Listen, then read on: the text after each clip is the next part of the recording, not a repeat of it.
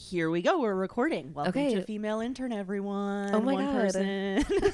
um, I'm Danielle. I'm the host, and today my guest is the legendary Carey Keyes. Oh my god, thank you. Welcome, Carey. Thank you so much for having me. It's been a long time coming. really. We've tried to arrange a pod many times. Finally, 2024 We're is the year. Yeah.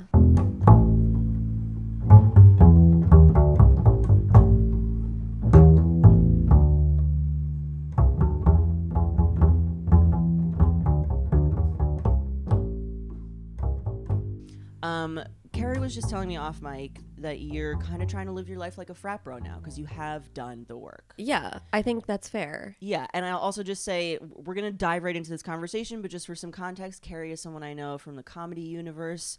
Um, sure. You're originally hailing from Texas. No, I am actually from Pennsylvania. You're from Pennsylvania. But your my- cowboy dad lives in Texas. yes, that's very Um, accurate. Okay. It was like I should have probably grown up in Texas, but my dad didn't want us like too close to where he was actually living his life. If that makes sense, we can get into that. Okay, some point. great. Okay, we will. We'll revisit childhood shortly. For sure, yeah. First, let's talk about frat life. Yeah, I think it's more just like I mean, it's a mentality. yes, yes, yes. like everything is working out for me because I'm a because I'm a rich frat bro. It, that's sort of the vibe I'm going for. Like okay. everything's working out for me. I can kind of do whatever I want. Like I can live my life in the most live out loud. You know, that's what they do.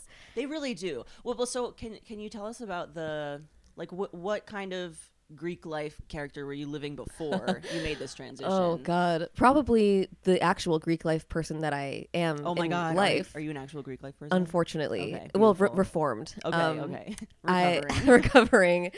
I was in a sorority, Okay. and I went to a very fratty college, Where'd you go to college? the University of Virginia, Okay. and I did not go there with the intention of being in a in a sorority. I did not want to do that, but then it felt like everybody was, and of course, I have to be what know, everyone else but, is. But also, like, I don't. If that's like, if that's the social norm, like, if that's where social life occurs, I, you know, I understand. It was, but like I definitely could have found other ways. Okay. because I know You people. yeah. All right. I'm not gonna give you credit. no, don't don't don't cut me any slack on Okay. that. Um, I was like, you know, I wasn't well in college. I was depressed and didn't know myself and all that Did stuff. Did you know that you were depressed? No, I would Okay. never have told anyone that I Never was. would have guessed. No, never would have Okay. guessed. Even though all I did was lay in bed and smoke weed and watch Survivor, Oh my god. which is kind of the classic hallmark of depression. that is honestly like of our generation. That's exactly right. and like and like a vibrator somewhere oh, close by in the vicinity, yeah, In the vicinity. yeah, Survivor. We yes. Okay. that was my cocktail of Okay. stuff. Um, but of course, if someone had asked me if anything was wrong, I would be like, no, my life is amazing. Like I feel good constantly. So you feel good constantly. Air Right. quotes. Air quotes. Air quotes. Um, and so, but you do decide to venture into Greek life. Yeah. The the depression sort of happened as a result of the Oh, not as a result of the. Greek life, but just as time was going on in Okay. college, I wasn't really Okay. vibing with people. But so yeah, so I would say I was uh, like sad girl in a in a sorority who didn't really feel uh like I was part of that group, but was like paying money to them yeah, anyway. yeah. You were a dues paying member, spiritually kind of not. yeah locked but also i ended up like i talk about it like ironically but i ended up like making a lot of my currently my closest friends But are from but there But like that's uh, that's where you were. Like that's Right. who you were around. right? Yeah. So but i yeah i never really vibed with um any of the other like especially the guys i mean do you ever see like i i'm sometimes on do you are you on tiktok occasionally. okay i'm addicted Okay. fully That's. I Um, mean, it's a problem well, no. It just it feels like that's sort of the only way to be with TikTok. yeah it's either you're on it and you're addicted or you never touch it it's like heroin in that way um It's exactly the same as. it's exactly the same as heroin and my life is in danger currently um i'm on tiktok and occasionally i get um like there's guys who will kind of do the frat bro accent do you know what i'm talking about? I do. I And do. that As an is American. I do know. yeah as a living person um and it's that does deeply strike a chord within me and sort of activates a It's a ptsd yeah Yeah. Yeah. Yeah. Yeah. Yeah. yeah. um but i'm gonna be more like them now and i'm gonna just kind of let my freak flag fly So okay. So tell tell us about that paradigm shift. Um, it's really been well, 2023 was the worst year of my life, famously. That's crazy. No one else. for No one else had that. no one else had that. Um, a lot of bad things happened, and Are you, are you open to sharing Yeah. what some of those things were? yeah, of course, I went through a really hellish breakup that, like, just put me in a bad state for a long time. And Yeah. then shortly after that happened, I found out that my one of my close friends who had been diagnosed with cancer the year before was gonna die, basically. And then she did. Fuck. Yeah, it sucked ass, and it still sucks And it still does. Yeah, and I mean it will always suck forever. Yeah. Um, Okay. So like the grief loss machine. Yeah. You're kind of going. Through I'm that, on that train. meat grinder. Yeah. Oh and on top I'm of so that, sorry. I had another person who I who wasn't in my life at the time, but it was an, a beloved teacher who was in my life as of when I was like five through when I graduated high school. Was like the director of my a cappella group. Very special person. Um, he also died of brain cancer. Like they both had brain cancer. It was like, why is everyone now dying of brain cancer Why that I know? trendy. yeah why is that sort of the trend now but um it was just like a really dark fall and winter Yeah. 2023 That is darkness. yeah but i feel like all those things something happened at the beginning of this year where i was like literally nothing matters i have to live my life i can't stop i can't keep like blocking myself from doing the things i want to do just because i'm scared you know because with that's how i was living my life before Well, oh, okay. S- say more about that. um what do you think? Like, what what were you? What were what do you think you, you were? What was what were you suppressing? What were you like not doing? What were you Um, scared? this podcasting Wow. I'm I had kind of discovered that I was a podcaster in 2021. I started like I remember Which we had about talked you. about, We had yeah. talked about this. and I was like, cool, that's like literally what I am. Like I know it, I feel it in my bones. Great. Mhm. I figured it out. Yeah. Yay.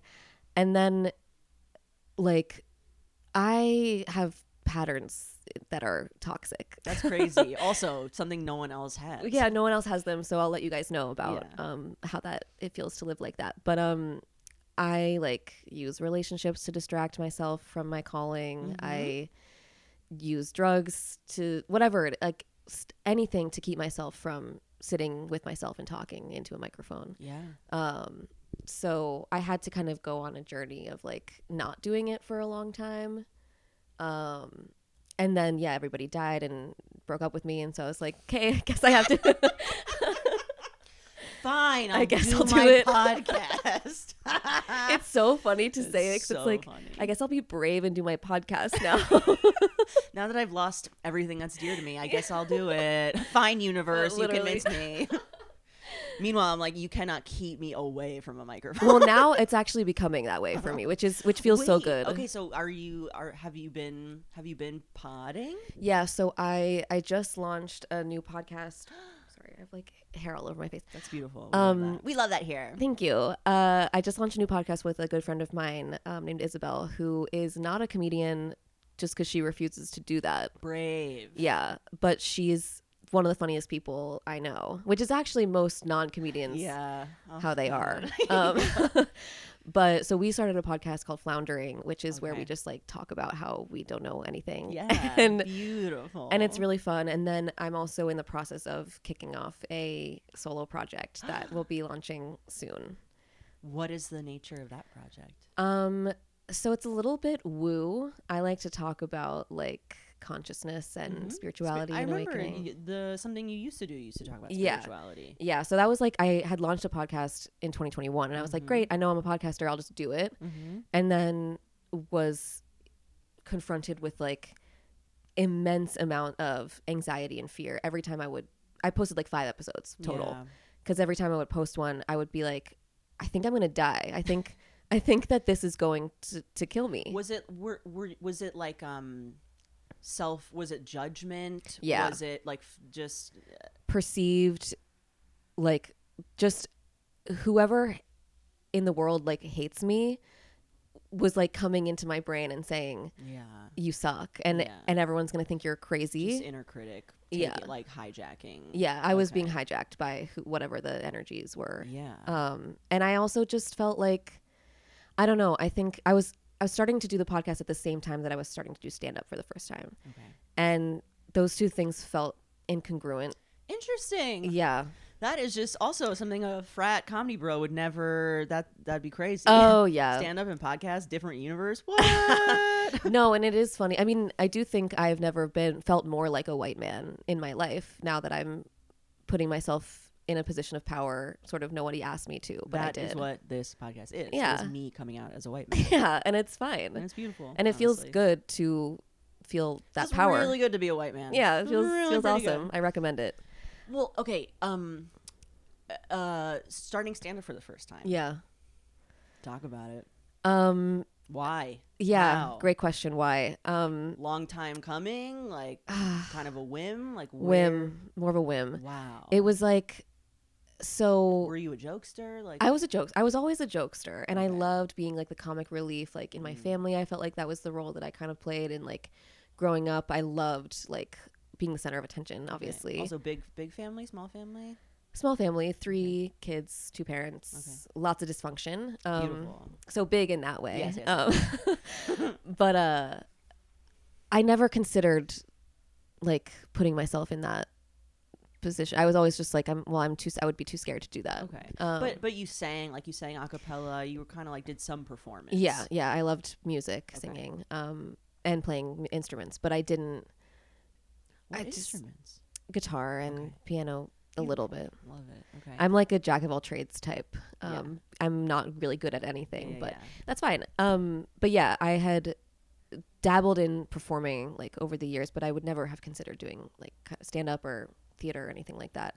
Um, but then I had like I was just on a journey. I think like I at the end of 2019, I like went on this spiritual journey to Peru, and I was like, oh my god, life is about more than spreadsheets or whatever. yeah. And then I discovered I, like I was queer, and I like got into a relationship with a woman, and Mhm. that was happening and then the pandemic so it was Ooh. a lot going on in that like little window of time and then in 2021 like the vaccine was happening people were going outside more and i was like something just needs to change. Also my my girlfriend who i had just we had just ended things but she was in comedy. And so she was kind of showing me like the ropes of like what it's like to live a creative life. Yeah. and um i was like oh this is like actually possible for people. And like i could do this. Like i also am have like a deep amount of privilege. So like this is easy like it could be easy for me even. Mhm. Um so and then my friend claire had been doing stand up for a little Shout while out too. Claire shout out Simakowski, friend of the pod. friend of the pod we went to college together um and we had been friends for a while and she started doing stand up and i was like the biggest supporter of her doing that and i was like you should definitely do that because i would never but you should and then eventually i was like oh i'm jealous and i want to do that too yeah. um so yeah And now you guys do a really freaking great, successful show together. yeah Shout out Simfest. I know it's it's it's been really nice, and I it was weird because when I first started doing stand up, I really was just kind of trying to find community, um, and then I was I just kind of fell in love with t- telling jokes and being on stage and Yeah. all Do you that. f- and is community something you feel like you have found? um, yes and no. I think it's it's growing. I like I said I haven't fully been out as like my whole self. I Okay. think like I feel like with stand up it's a very like curated obviously it's a character yeah. um and i think there's a lot more to me than people don't really know about what parts do you think like you haven't yet brought into stand up like that you might be interested? Like yeah i'm uh, i fancy myself a bit of an intellectual Yeah. Ugh. I feel like you and I are in like a we could Jacqueline Novak is like a oh my god right that's part- that's a that's a big influence. Mhm. i mean i did somebody recently asked me like who my favorite comedian is and i don't i can't come up with You were names like, on the spot Karl like Marx, that i was like For yeah sure. Um, but I said Bo Burnham, and the Mhm. guy was like, "Don't ever say that." And I was like, "You're Shut stupid. The fuck up. Shut up." Also, like, yeah, he's a genius. Robert. Burnham is a smart boy who makes wonderful, thought-provoking work. Shut the fuck up. who also has like been an influence since I was like 12. Yeah. So shut up. Um, straight man who told me that. who shall remain nameless. Um, I mean, he doesn't have to. but- I would put him on blast. He's actually one of them that I would, but I, you know, we can we can beep it out. Oh my god, do you want to say it and I'll beep it out? Yeah. Great. Can I just tell you, I don't even know that guy well at all, and that is the least surprising person you could have said. No, it's not surprising at all. Yeah. wow, wow, wow. Oh my god. Oh, I'm so excited. much judgment from someone who. What have you done? Literally, Oh except for like so- ruin women. Oh my god, I love being a bitch. Sometimes too. I love being a bitch because I'm really not. Like, Oh, I'm the nicest person in the world. I'm Ugh. so kind and warm. we're such we're warmth is what I get from you, which is I think why I have immediately felt safe around you. Oh my even God, though we don't yeah. like you know we don't know each other that well. Yeah, but um, yeah, he does. He ruins women. he ruins women. He ruins women's lives. But is he doing n- that? no more because I will. If I hear of a woman who's doing anything you'll with get, him, You'll stop that. Yeah. that's so good. Yeah, You're vigilante justice will com- be that's happening. community service. Yeah, and- yeah. Wow, that's real. That's honestly that's real feminism. so you fancy yourself an intellectual? kind of. But I don't Um, also don't read books, so it's like so th- so what is what does it look like for you to be? I think a you lot. just think hard. I think a lot about stuff constantly, and I spend a lot of time by myself. Journaler. journaler yeah but i it's i think that's why like the podcasting thing has been what i feel is my deepest calling is because i like to talk about stuff rather Yeah. than i like writing stuff down too but talking feels really therapeutic to me Yeah. Beautiful. so are do you want to bring that part of yourself out more in stand up or you feel like it's a like maybe that's not really the venue for it anyway? that's a good question i i think i would like to i feel like i just because i'm so green i have been so focused on just like trying to write good jokes and like figure out what my style is and what my voice is and stuff. So i imagine that over time it will just kind of naturally Yeah. come out more. But um i do think podcasting is more my medium just because i feel more free to just also not have to be fucking funny all the time. Like it's exhausting. Yeah. sometimes i just want to say something serious and have it just land you know? Yeah. You just want to like that. i- yeah, like yeah guys, think about that. think about that mic drop and just move on with my And life Just move on. but um yeah we'll see i don't know i'm still very much like figuring out who i am as an artist but um but it's funny where to say that where do you, where are you these days? Like what what are what have you uncovered about yourself? Whew. what a question Such a dumb, and annoying, humongous question. i you feel can say like next, and I can ask you. no i like to i like that question well i feel like stand up taught me that i'm angry Same, dude. I'm trying to get rage out of my system Yeah. on stage, and it's fun. it is fun and i wasn't expecting that because i was very confused when i first started doing it because i was like why am i so angry when i'm on stage like why sh- it just should be fun but it is fun It is. That's what they don't tell women about anger. right It's actually freaking fun, yeah or it can be. well and it's like just a good outlet i mean because it helps with not having to contain it constantly Yeah, you, you're newsflash. You're a person, and people experience anger. Yeah. So I think I thought I thought I was above anger for truly until I don't know five years ago. yeah Um, I was like, me anger, anger's No. for dumb idiots. i'm so compassionate and understanding of all people yeah. no matter how they wrong me i Mhm. will can always find that place and it's like you don't need to bypass what you're actually feeling just to get there you know Yeah. Yeah. how did you find out that you were angry I mean, I I think I I've always been I think I've I've always known I've had anger. Like I right growing up in a quite a religious environment where Mm. um just the misogyny is very much on display. Um and just like seeing that like oh I literally don't have the same rights as like my brother and the same privileges blah blah Right. blah. So I, that was always like yeah I don't like this. This is this is irritating. I'm an orthodox feminist. And just kind of like always having this like kind of anti-establishment sort of slant um but then just getting older um experiencing depression more acutely yeah. realizing connecting the dots of like oh that is like a expression of a lot of suppressed emotion it's yeah it's just repressed shit that you th- feel weighed down by. Yeah and Yeah. i'm I, I was I like prided myself on like I never fight. I never fight with my friends. I don't Mm. get into fights with anyone. Like if I get into fights it's with my family because like they fight. yeah Um, and then I started like learning about the idea of rupture and repair in relationships. Are you familiar with this? No.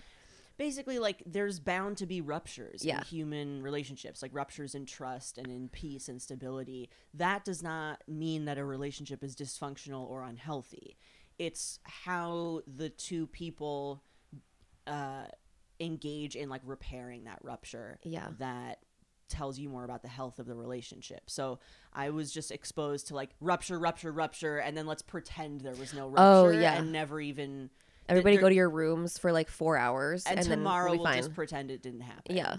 Um, and so that is not conflict resolution. No. That's just like ripping you apart. Um, and so learning that like, oh, there's a way to have healthy conflict and like there's a way to express to someone you love, like, I'm angry at you, and it Yeah. doesn't mean like and I hate you and you're the worst and I need to sleep this off and we'll never talk about it again. Like so uh, that's still terrifying to me, but Yeah. I'm kind of like, oh, healthy people get angry. Right. That was kind of that was huge. That, was huge that is me. huge. I know. I I had a well, yeah. I grew up in a very like repressed environment where like a lot of bad stuff was happening and no one was talking about it. And uh I just kind of learned that that's how relationships are. Like you're just supposed to grin and bear it and if someone's doing something bad to you, just like ignore it Accommodate, accommodate them. Yeah. Just make yourself small. and go to your room and like cry and feel bad about yourself and then ask yourself why you are a bad person and yeah. then Why does everyone hate me? Yeah. Why am, I, why am I bringing so much of this negative energy toward myself? right Why is it hundred percent my, my, fault. right yeah Yeah. So- Um, and some of my favorite comedians are enraged on stage. I- and I'm like, it's so fun to watch that. Like, especially rage about really low stakes things. Like, I love to see a comedian lose their mind over like a traffic thing. You know what I mean? Like something. Yeah, yeah i look forward to figuring out how to do that a little bit more yeah. Jo- please join me. Let's do a seminar. I want to like. I want to figure out how to do that. because when i first started doing stand-up when i was having these realizations about feeling angry and stuff i googled angry comedians and i did come up with a list of eight men Yeah, Um, always. which i was Okay, like wait, awesome Who are they? Who are they? oh you know just the ones that you would like louis ck and like Bill Burr. Bill Mark Burr, Maron. yes, all those guys, George Carlin or whatever, Yeah. who knows. Um, and I was like, cool, I don't feel represented by this at all. All of them are old, and all of them are like vaguely misogynistic in various ways. Like I just, I want there to be, and I'm sure there are, I'm sure women who Mhm. are out there, but I also Yeah. just like don't.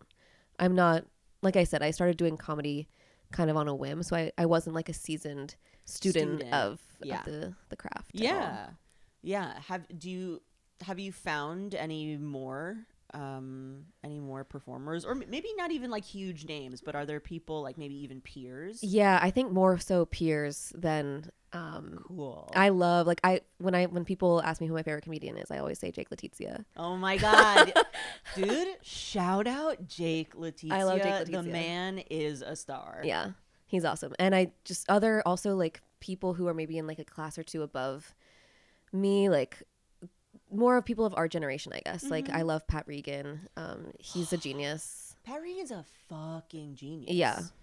And I I think like I wouldn't want to tell him this because I I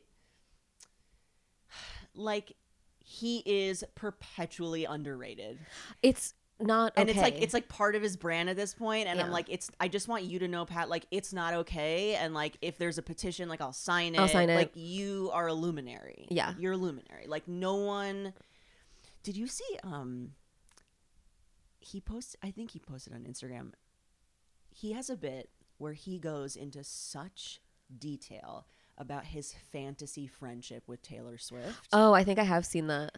and it has fully inspired like a whole bit journey that I'm on. Oh my god, with amazing. like my with the love of my life, Jason Mantzoukas, and how I'm like, oh, I Oh need my to, God. I need to tell people how unhinged my fantasies are. I see that for you, but I also feel like you guys are like related.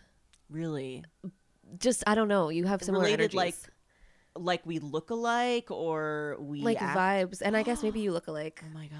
Wait, do you think I act like Jason Mantzoukas? Is a massive compliment. Yeah, because he's so funny and amazing. he's fucking in, he's he's also like in, insane Yeah. on stage like but um you know what the secret is he's an amazing listener that is the secret. That's what it is. That's why he's so good at improv. Like that's that's what it is. He's listening constantly. That's incredible. I I went through a big how did this get made phase in like 2017. That's my like I listen to reruns like as like comfort noise. It's so comforting, especially I I like the live episodes. Oh my god. yeah. I love the live It just I feel like I'm there, and he's just hit the energy that he brings is unreal. It's unreal. Yeah. It's so generous. I don't know man like I don't I feel like I don't see performers with the same amount of like energy generosity. Yeah, Um but anyway, I love him and I'm inspired by Pat to actually like do 15 minutes about how I You love Jason. Mantzoukas and maybe he'll see it one day and be terrified of me. but at least he'll know me.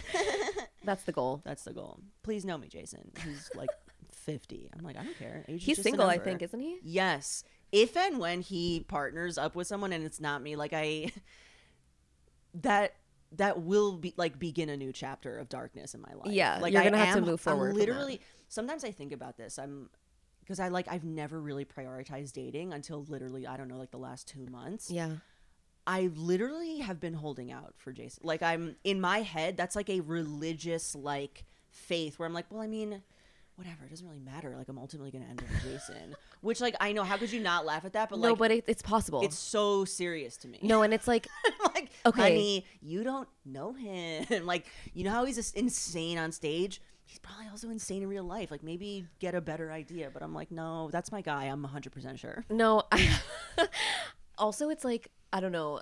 Part of my whole thing is like figuring out that anything is possible, and I know that's like lame, but like literally, you Is just it? create whatever the fuck you want. Yeah, So like, I don't even think it's crazy for you to say that. I don't think it is either. Because like you also you're a comedian, he's a comedian. You're bound to cross paths at some point. And that's what I've been saying. Yeah. You know, I'm like, I, I don't know his address. I'm not a creep. Like, No. I don't know his family. I don't know his birthday. But I'm like, ah, we're gonna cross paths. Like, I, I feel confident. I feel confident. I feel confident. I'm excited for you guys. Thank you, Carey. Thank you so much.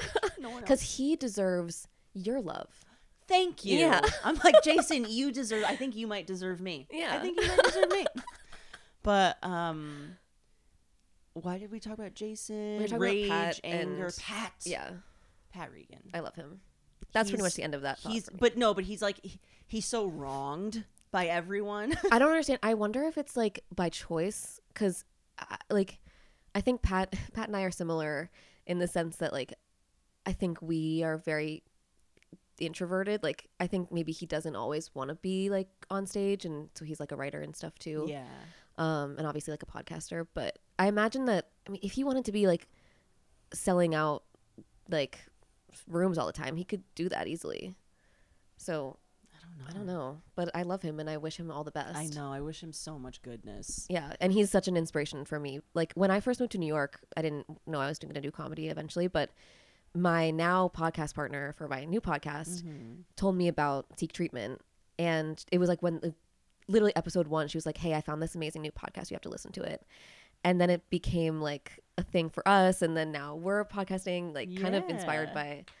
It's just beautiful That's how that works. that's really beautiful i love that so w- these days what is what's your like relationship like to stand up like what what's motivating you Yeah. what what feels good what feels bad Well, I took a long break, um, longer than I intended, because after my breakup, I was just in no place. I was starting, I was doing stand up afterwards, and you know, saying some stuff, and as was my right, Mm-hmm. and it was, by the way, a killing. Um, but I don't really know. I didn't feel good about yeah all that, yeah and I was like, I need to take a step back and like process this, and not just like vomit out all of my feelings on stage yeah even though that would be the easier thing to do sometimes. So I like took a break over the summer and I was like, I'll get back into it. But then my friend started dying and I was like, I'm unwell. Like, Mhm. I can't be in public. Otherwise, I'm going to start talking about this and I'm going to start crying. yeah So then I went into like this dark period of like September. I was still doing our show Simfest. Like, Yeah. we were still doing that. But otherwise, I was not on stage. Um, and it's just now that I'm kind of starting to have a rebirth moment where I'm like, let's let's figure out what I want to do with this. Um, I don't know. I don't really have. This is bad, but like I don't really have any aspirations when it comes to stand up. Like, No, I think, but I, I love that. Like, I, it's, I don't know. You're, you're just, you feel this, you feel compelled to do it. I There's like something doing it. express it. Like, Yeah. there's something, there's something about it that like that you feel called to. Yeah, and it always comes back when it needs when it when it's ready, you know. So I try not to like have such a firm grip on it because there's periods of time that I literally just don't want to be in public and like I need to be in my room and thinking about myself and my life Yeah. and um processing shit. So I think I'm just going to go through ebbs and flows of that probably forever. Yeah. Um but I Do- do enjoy it, yeah. Do you feel? I mean, d- is there any part of doing stand up that feels like it is processing? Yeah, yeah, yeah, yeah. A lot of it. Because I, yeah. When I first started writing jokes, they were all about my dad. And I was like, Am I mad at my dad? It's like, Yeah, obviously. Doy. um, so, yeah, I definitely do. I don't like writing jokes that are just like, I, I feel like this is something I've been kind of sad about, about me and my comedy because I wish I could just write a joke about like pillows or something. That's how I feel. But I have to write about like my sadness. I'm like, is this a phase? Will I ever grow out of this? Yeah. I just want to write a joke about the grocery store. Same. I know it's it's exhausting. But I think I'm just accepting that this is what it is and I'm not going to try to make it something it's not. Yeah. Cuz other people are writing jokes I about the grocery store. It's like you gotta just you gotta you gotta be true to yourself. you got to work with what Ugh. God gave you. The Christian God. the That- Christian, that- the, one, the one Christian God, the Father. yeah. Did you grow up with religion? Um I grew up y- yes and no. It was I grew up Presbyterian. So that's kind of like go to the church and like eat a cookie and talk about David and Goliath. It was not like Interesting. super intense. Not Catholic, Not Catholic. Um, but also my but like, were you going weekly?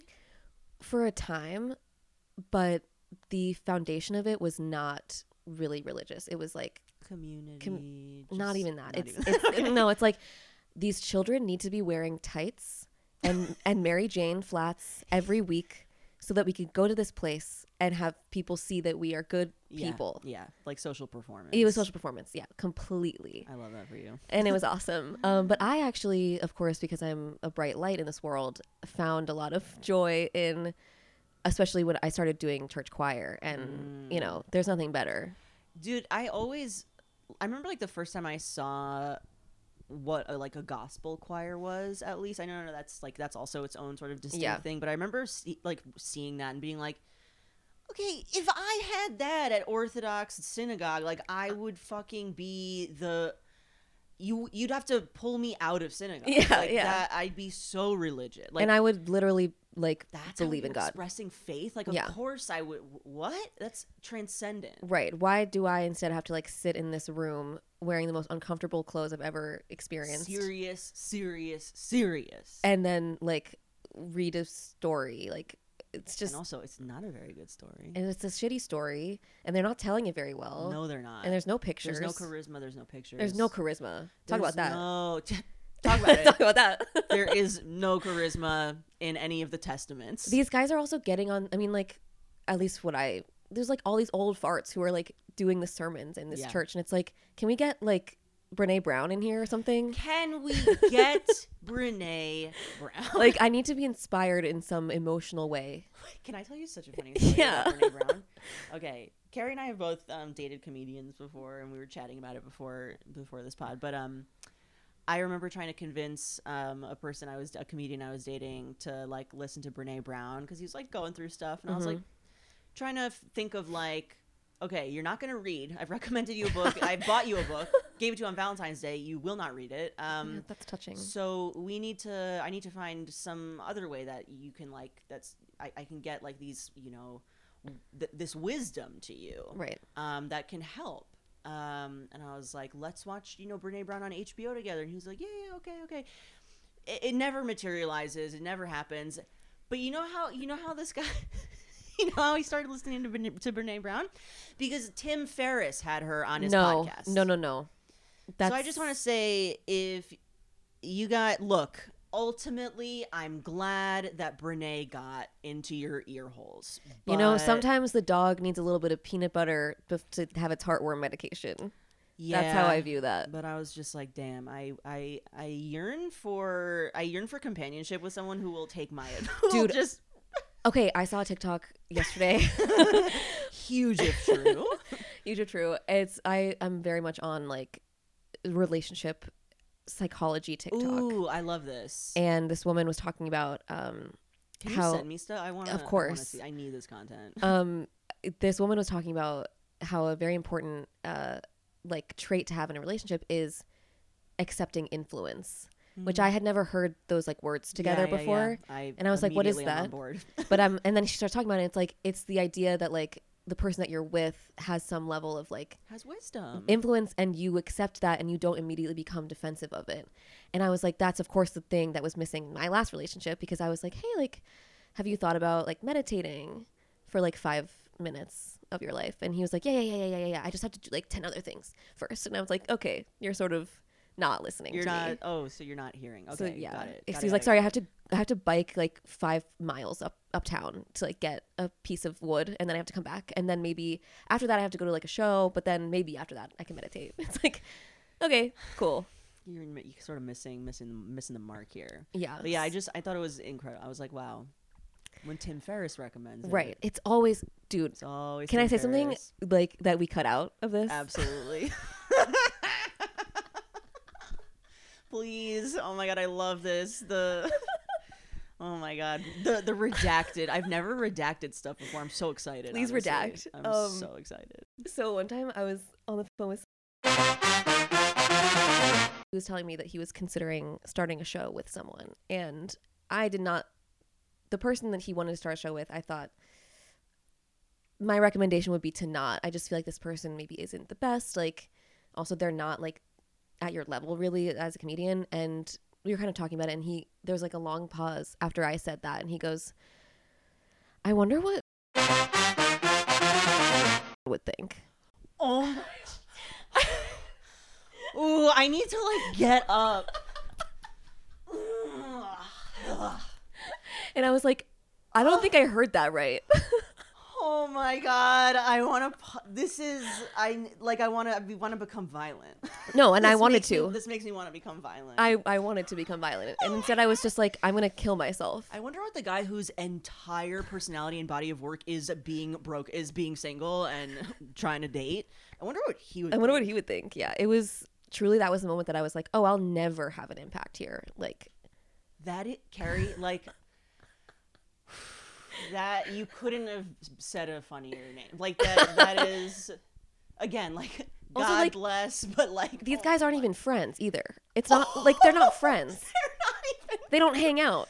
That's fascinating. What's what was that about? I don't I wish I knew. I have no idea. I I really think it's like I don't know.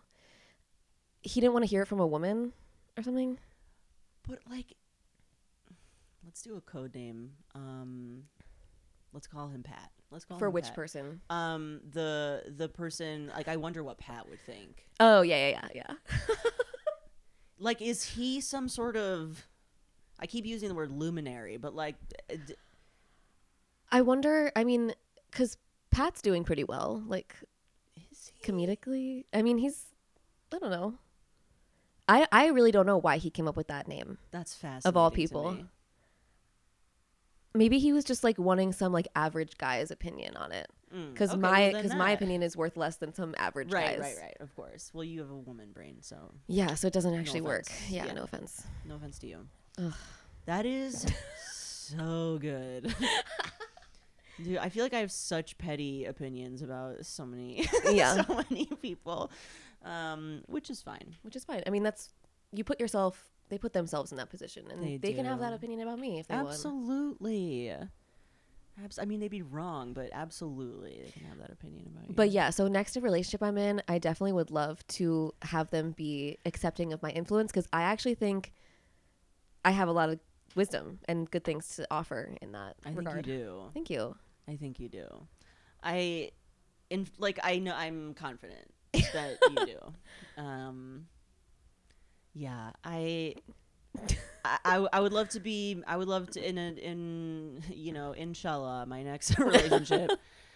um, yeah, to to be matched by like by someone who like thinks that they have wisdom. Well- not in like a listen to what I have to say, but it's Right. like. s- is like examining what hearing what i'm going through. Right. and it's like well you're saying this and it's making me think like what if you tried this? Not like do this because i'm smart. No, and that like is like such a turn on of like so you're listening to me talk about my shit. In my next relationship to be listened to To be would listened be to. huge. Huge. Huge. And like oh my god i i can't imagine it but i i also i would love to experience that i want to imagine it. Yeah. i want to be able to like envision that for myself. Same. Um, I went on a date yesterday, and How I was think I it? was like noticing. I was like, okay, yeah, I don't, I don't know that you're like a listener, and so I don't know that I need to go on a second date. you know who's a listener Jason Mantzoukas Okay, d- ex- w- it- which i- exactly, and it's Right. like no one is gonna live up to him. Like No. no, one can live up to him. Like No. that's why he is who he is. right It's hopeless for all these other idiots out here. It really is. I yeah, I would love someone who listens. I think there's a sign that says listen right there. There Um, is. I feel like that's part of what I'm like stepping into in this moment is like I'm going to finally listen to myself in hopes that that will attract the person who also would like to listen to me. Yeah, yeah. I don't know if you. Do you feel like? Okay, rather than asking a leading question, I will say like, "Here's what I've experienced. Do you? Great. Does that resonate?" S- sta- something I'm focused on in stand up right now is taking up a shit ton of space. Yeah. Um, and in life too, but I'm trying to like do it in stand up like to a really like charged degree and then like let that trickle down into the rest of my life. Um, like I did, right? I, I did a show. Yeah, one of the big things I learned from like doing the Fringe Festival and then coming back was like I need to learn how to inhabit main character energy. Yeah. I don't. I don't do it, and I think that makes me like such a good person. Oh my god, I'm, it like- doesn't. and it doesn't. It makes you a victim of your own life, which actually helps no one. Thank you. Yeah. So I'm trying to like I need to I need to be I need to be a little learn how to be a little more selfish. Yeah. A little more like what I say matters. I'm going to take up space. I'm going to yeah, Yeah. Just just taking up space and like not apologizing for it. That's a huge theme for me right now. I And it's awesome. you. No, and it's it's like inevitably will lead to success because that's how it works. Yeah. I love that for you. Thank when you say take up space, like how does that translate on like is it like an energy thing? It's yeah, it's it's energy. Um, it is. I don't know. There's there.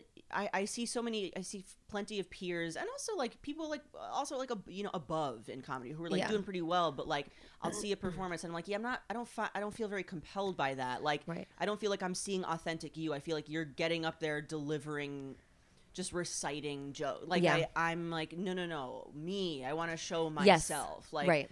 um it's it's like i have this like emotionally ambitious goal with comedy I really resonate with that. I feel like that was the thing that I struggled with when I was obviously when you're first starting to do it, it's just like, you know, you're learning the ropes, but I felt very like confined by my own material.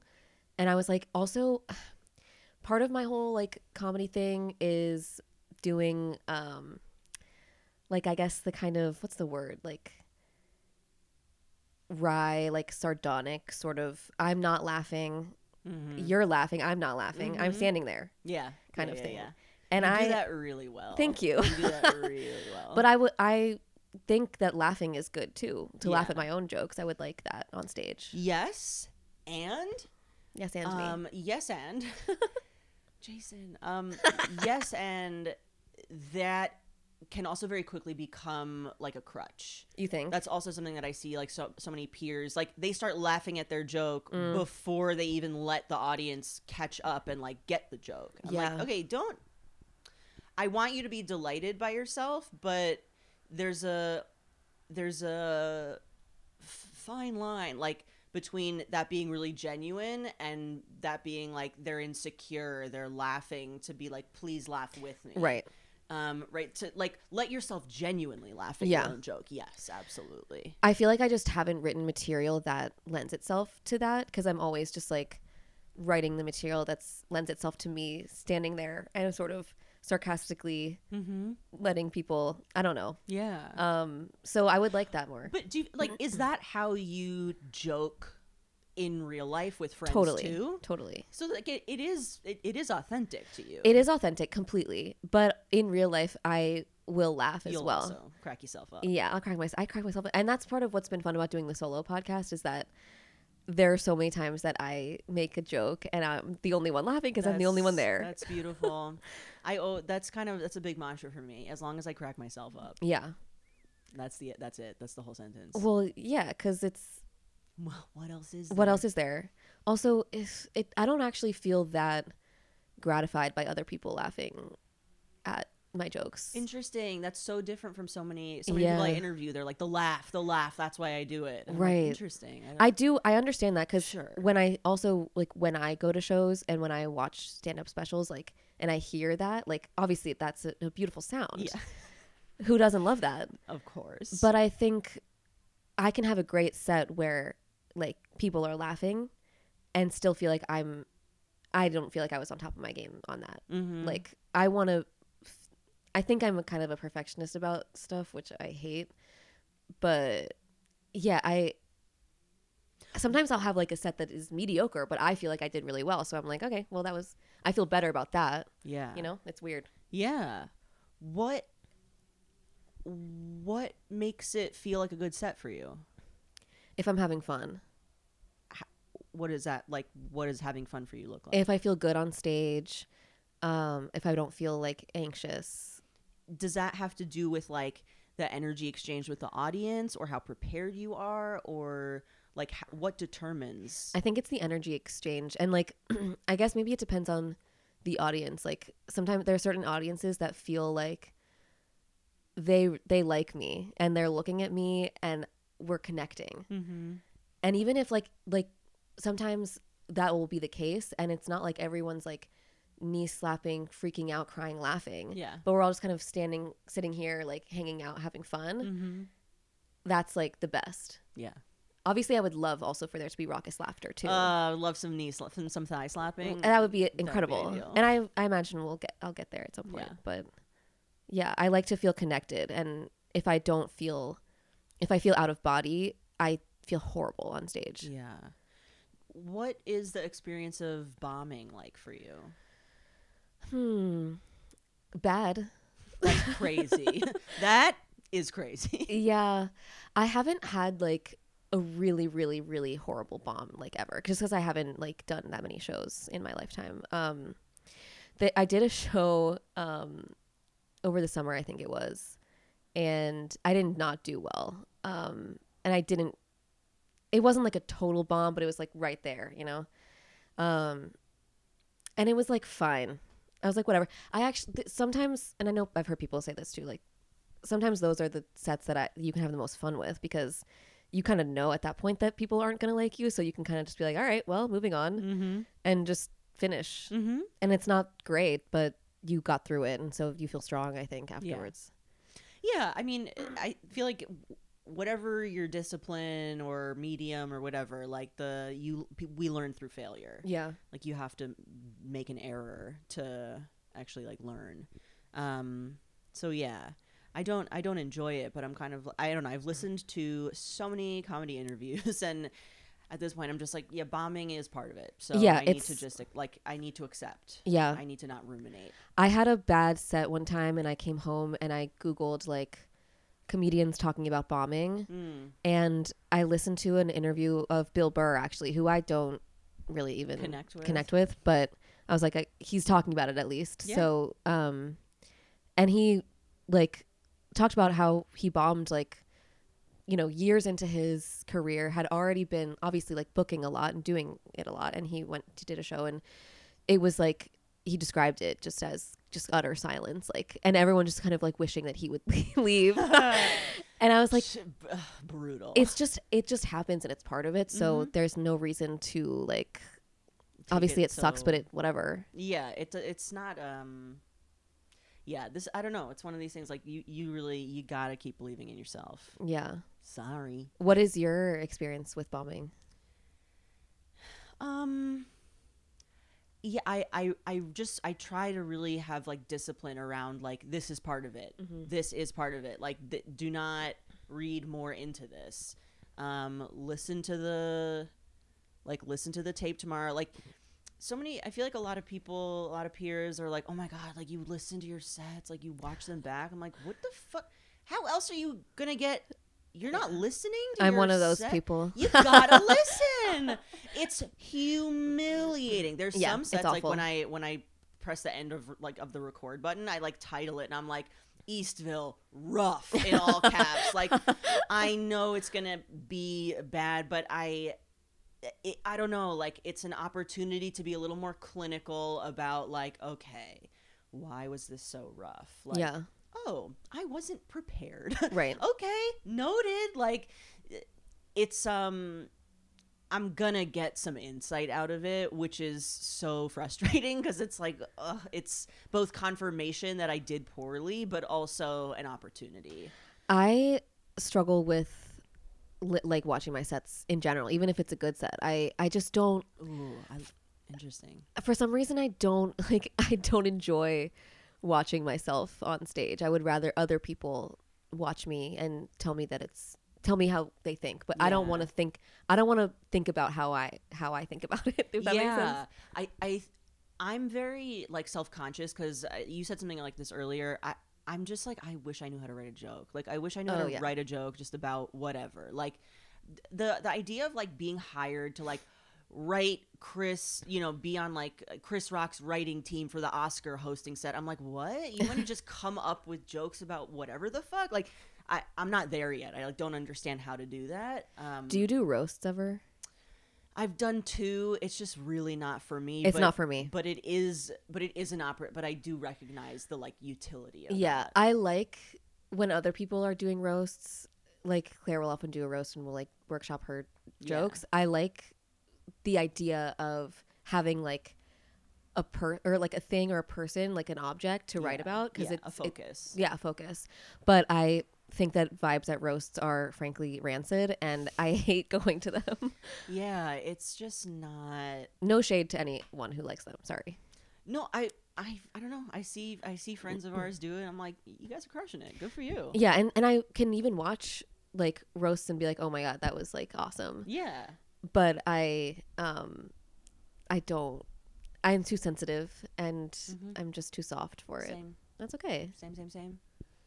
Um. I interrupted you when you were talking No, about I, I don't even know. What I'm talking about. Something about learning and watching myself. Oh yeah, watching yourself. Oh, just that like uh, I I if I want to get better, I have to be disciplined about not just relying on my own charisma.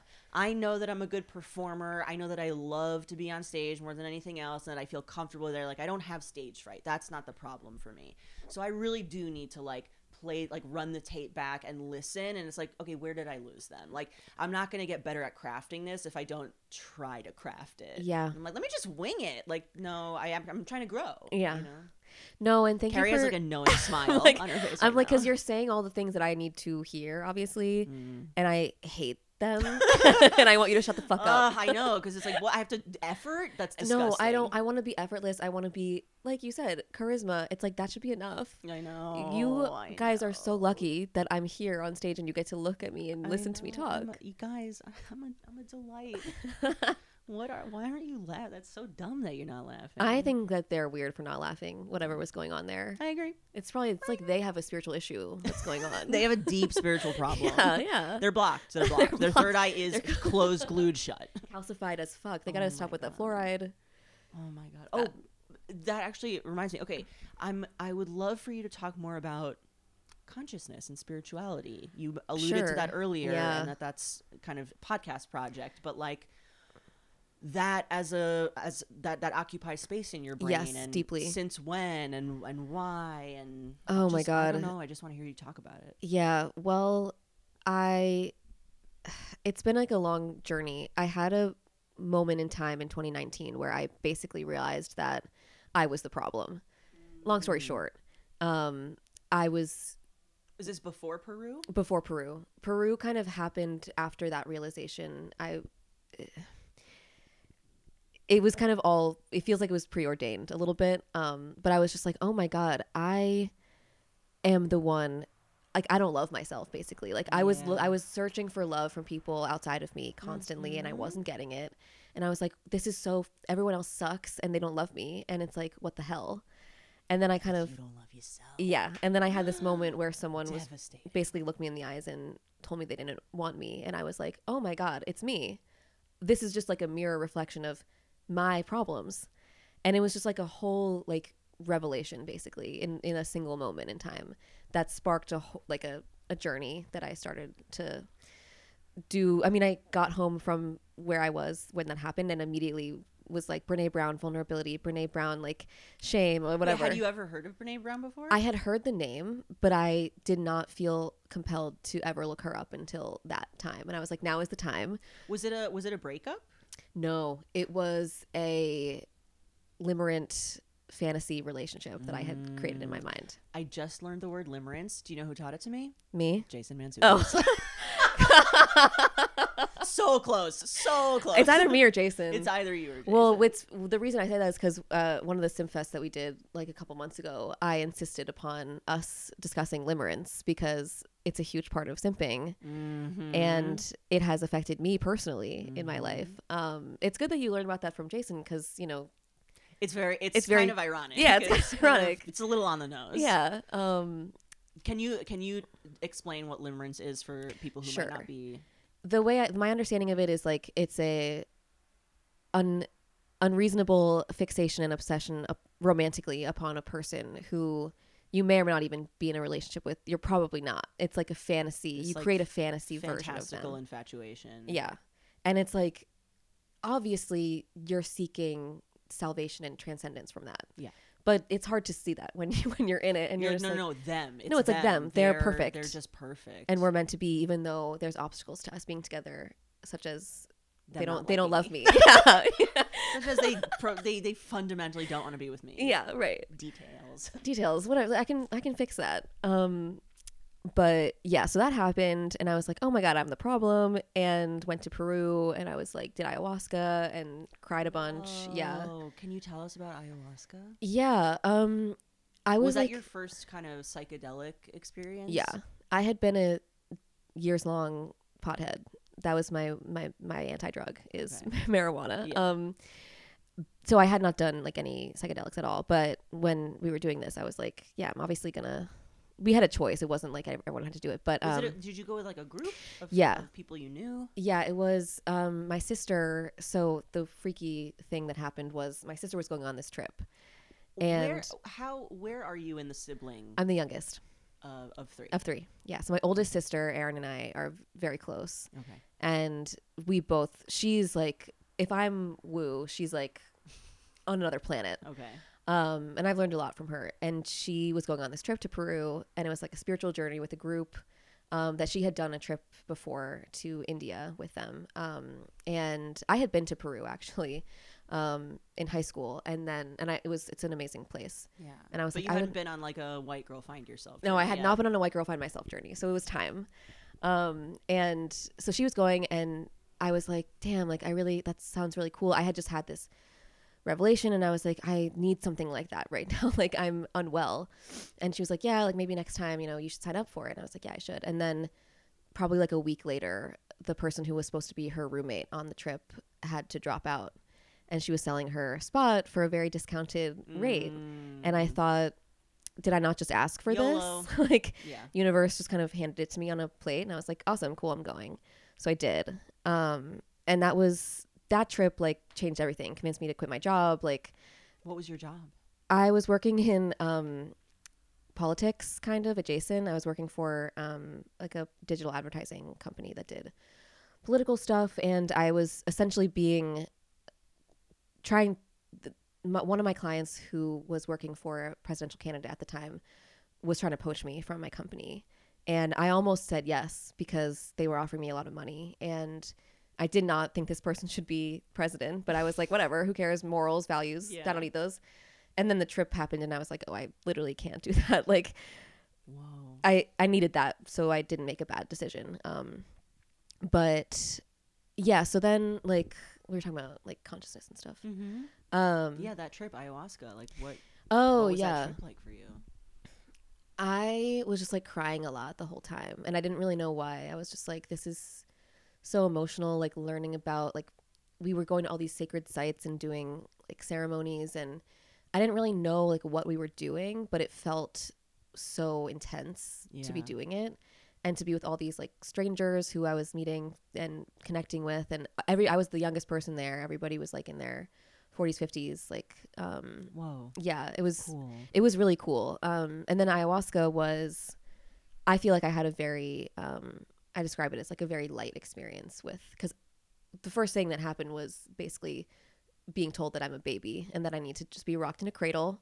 And that's what was happening. And I was just like crying and crying and crying and just like getting stuff out. Mm-hmm. Um, and I obviously threw up and everything like everyone does, but yeah, yeah. I didn't it's see. A purge kind yeah, it's a total experience, right? purge. Yeah.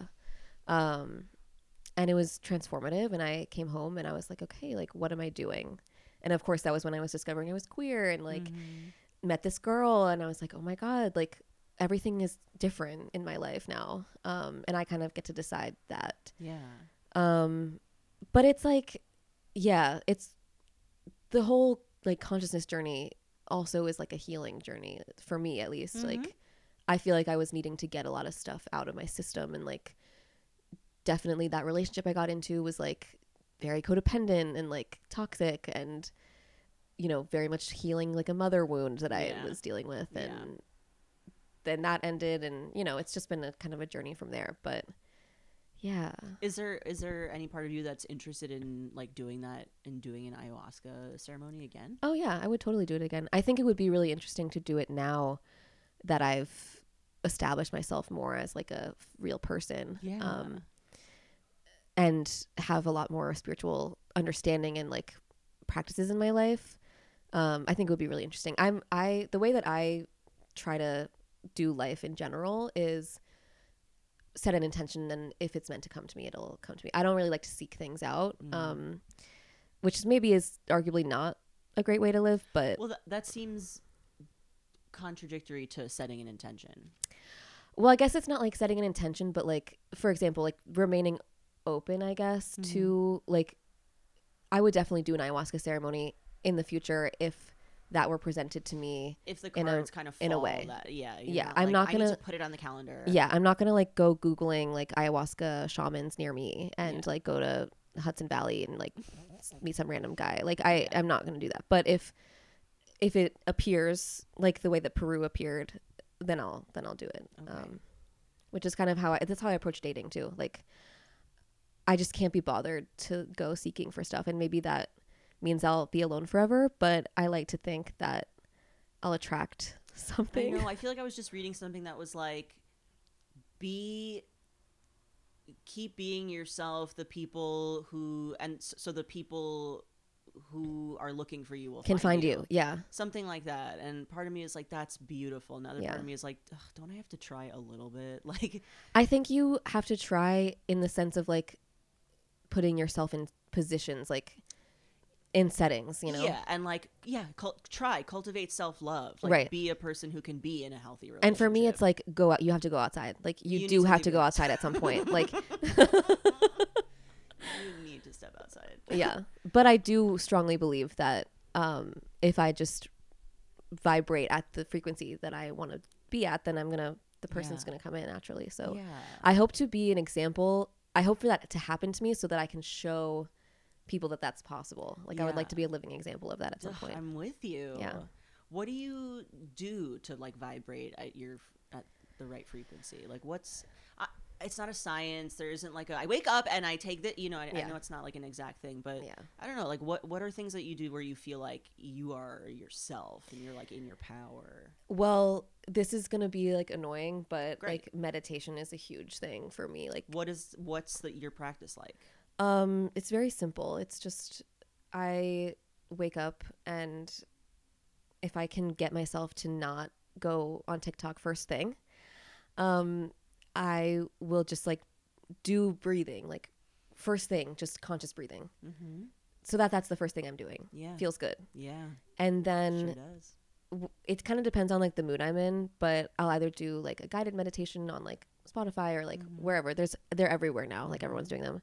Or I like to listen to like um, solfeggio tones or like whatever frequencies that gamma frequency or whatever. It's whatever I'm feeling like, but or I sometimes just do it in silence where I just sit cross-legged on the Mhm. floor on my bed and close my eyes and breathe.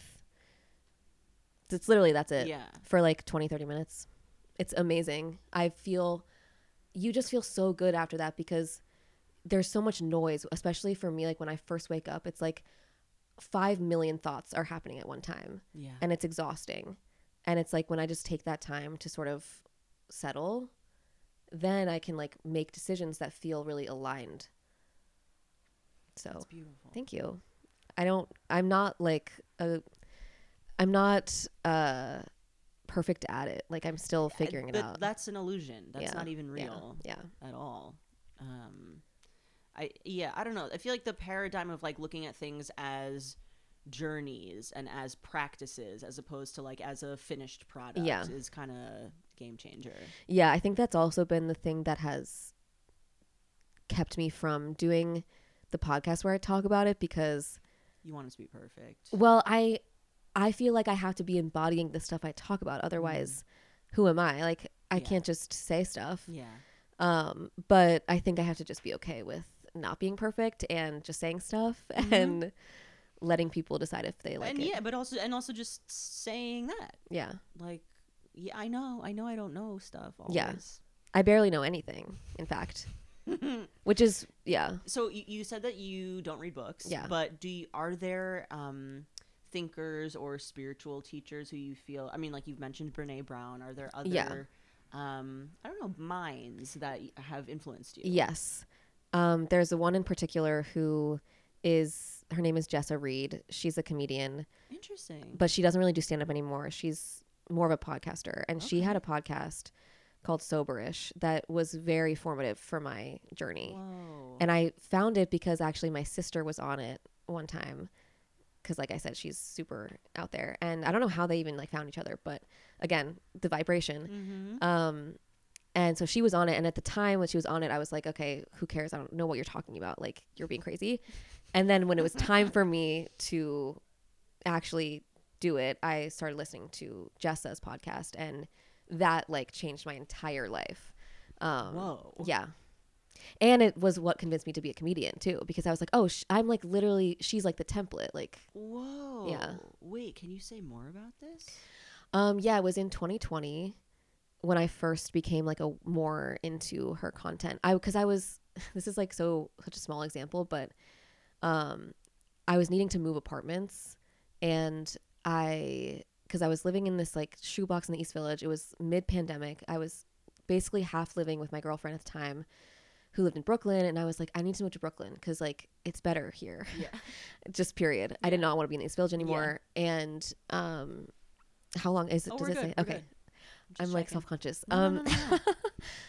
uh and it f- this was like September, August, September of 2020 and I needed to find someone to take over my lease in the East Village Mhm. and also find like an apartment in Brooklyn.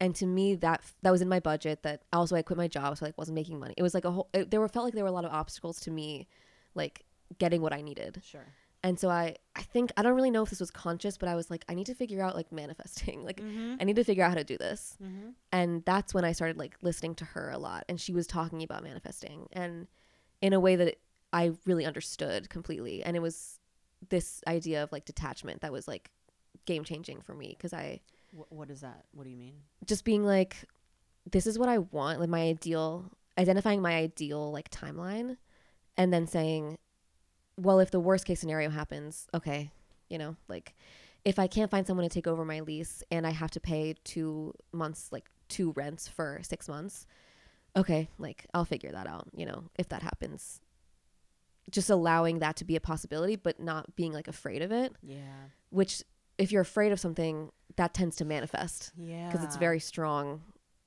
Fear is a very strong emotion. oh my gosh that's okay that's sort of changing my life right now. okay. Oh my god, that's awesome. that's big yeah. Um. So if you can neutralize Mhm. whatever like the the worst case scenario is, you're more likely yes, to yes. get on the path of your highest. That feels incredibly like liberating It is, because then you because then everything is fine. literally. Yeah.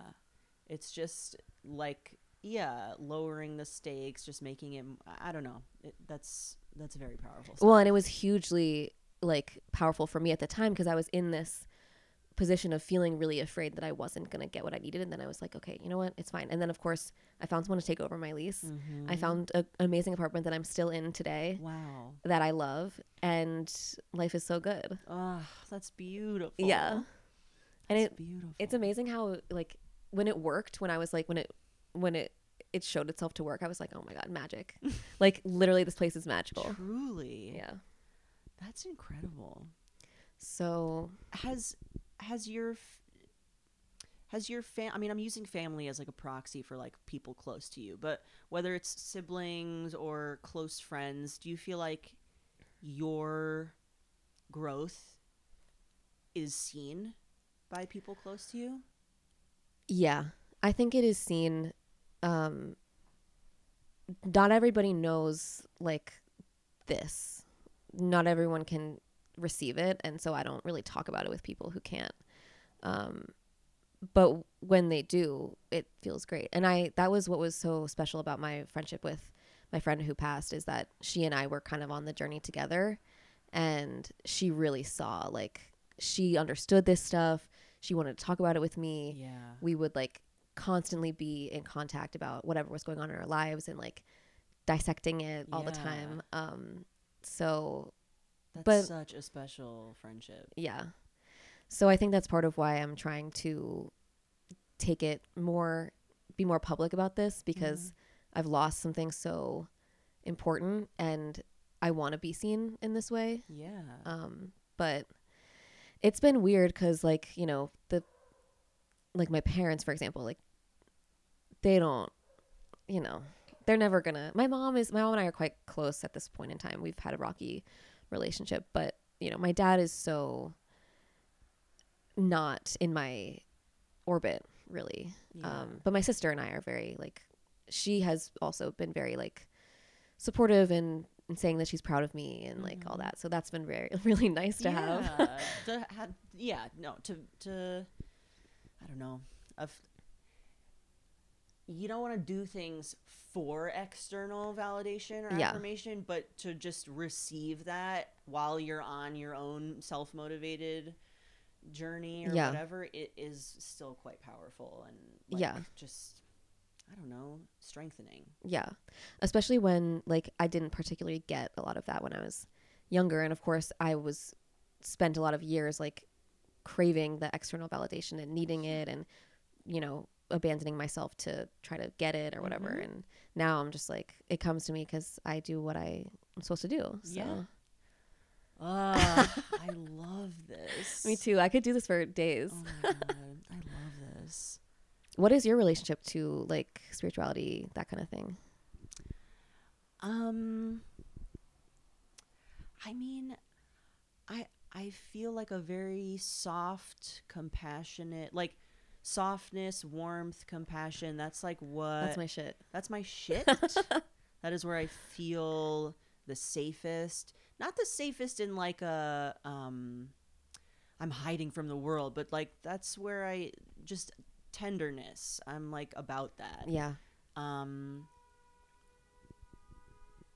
and yeah i i my experience with like clinical depression um that was kind of like a the beginning of a, of a turning point for me where i was like oh i'm not living for myself Right. i have been ignoring my gut and ignoring my heart the whole time i've been on planet earth Right. um and it's really just since like 2019 honestly that i'm like That's crazy. isn't that crazy I think 2019 was a big year for a lot of people. Big year. Yeah. Huge year. Huge me. year. Huge year for me. Um, I really related to things that you've because I've listened to your podcast before, and I've when you talk about like weed and then like I feel like that I really related I'm to. like, do I? T- I'm like, fuck. Do I talk about weed? Wait, what have I no, said? no, it was just like I think it was one episode that I listened to. I forget which one, but you just talked about like your relationship with it and how Mhm. like it's it's complicated because Mhm. I've been trying to find the balance in the last like 10 years. yeah, I'm. I'm in a trying to find the balance mode right now. Yeah. Although like having started on antidepressants has changed the game for me. Yeah, that Are was. you do you can I ask do you do yeah, you yeah, yeah. I'm on a cute little cocktail of, Cute. of antidepressants. Um, and that have kind it's kind of been like an an on and off. I think that's my attitude toward like pharmacological Mhm. uh treatment of mental emotional well-being um like i don't I, i'd like to not be on prozac and wellbutrin for the rest of my life but if i'm on cycles of it throughout the rest of my life i, I can understand i can Yeah. i can i can i can accept that. Um but i th- i think i've been i'd been like going a little too hard on on the weed. I'm like oh this isn't i'm escaping. I'm trying to escape right now. Yeah. that's not what i don't want to escape. I want to be i want to i gotta face presence Yeah. um Well, the weird thing is with weed too is that like sometimes sometimes sometimes, it facilitates Sometimes it facilitates that. that. sometimes it facilitates that And I think recently I've been using it a lot more to facilitate like awesome. goodness than Yeah. to escape my reality. Yeah. Yeah. Um, yeah. Last night I was making vision boards with my friend Lee. Cool. Um, and I mean, I don't know if I, I'd call mine more of like a vibe board. I can show it to you. But, I wanna but, see it. She she had a cute little weed pen, and I I hadn't smoked in a while. Um, so I was like sick, and I was like, let me cut it out for a minute.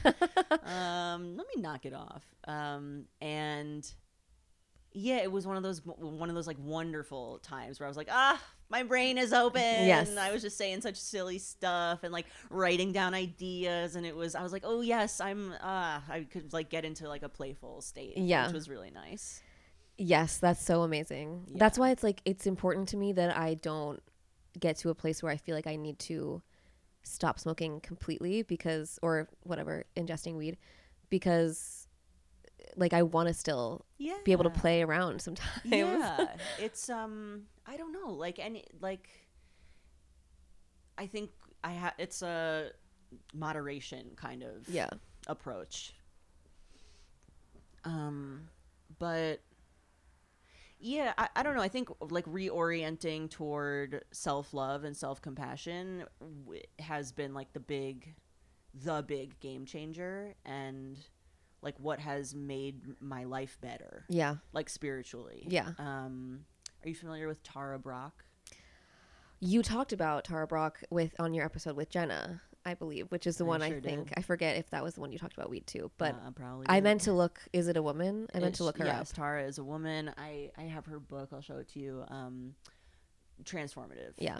Personally, um, just like uh, is offers teachings and perspectives that are so so fortified in in compassion, but like strong. Like y- it feels so safe to like acknowledge your own softness and your own vulnerability. Um, That's huge. huge stuff huge stuff Yeah. because even like even like Brené Brown freaking god bless Brené Brown i love her it is very like shiny and well polished and put together And scientific, yeah which is the part about her that I don't relate to. yeah it, uh, it almost feels like um like fetishizing science and like the data so i Okay. looked at the data That that is something that will get me riled up because it's like I don't need to see the fucking numbers to know that self-love is good for me. Yeah.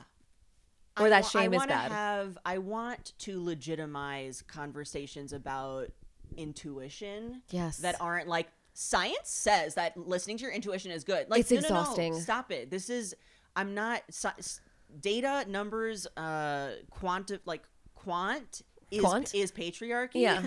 And there's a place for it. There's a place for that in the universe, but that is not the top authority the the the best way of of of understanding knowledge Right. that's not it that's not it knowledge is we have embodied knowledge and wisdom Thank you so much.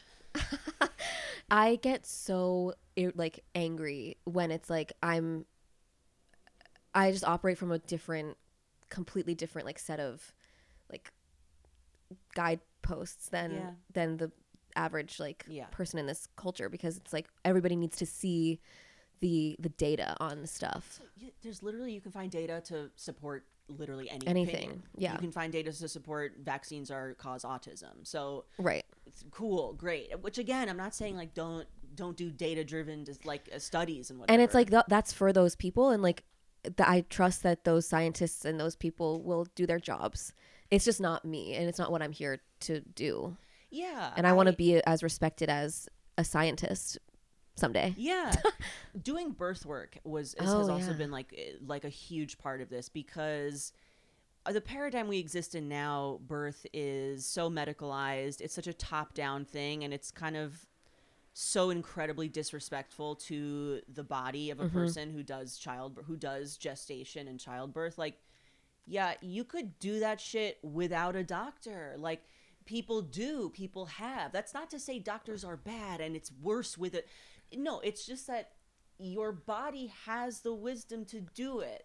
So you there is a precedent for trusting your intuition and Yeah. trusting your body to do what it knows how to do even if intellectually you haven't done it before and can't prove it to yourself that way. right trust Um, me i tried when i was 11 and 12 i said i'm not going to have a period i'm not going to do that because i don't want to Mm-hmm. and i said i have just have free will and control over this and then guess what i didn't That's crazy. you had a period? Yeah. Oh shit.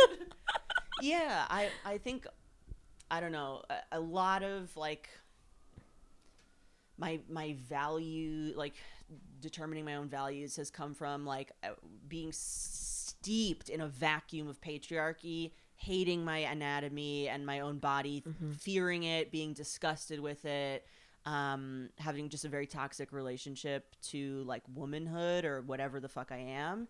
And i'm i'm t- no. Yeah. no no no. That can't be it. I'm p- the child like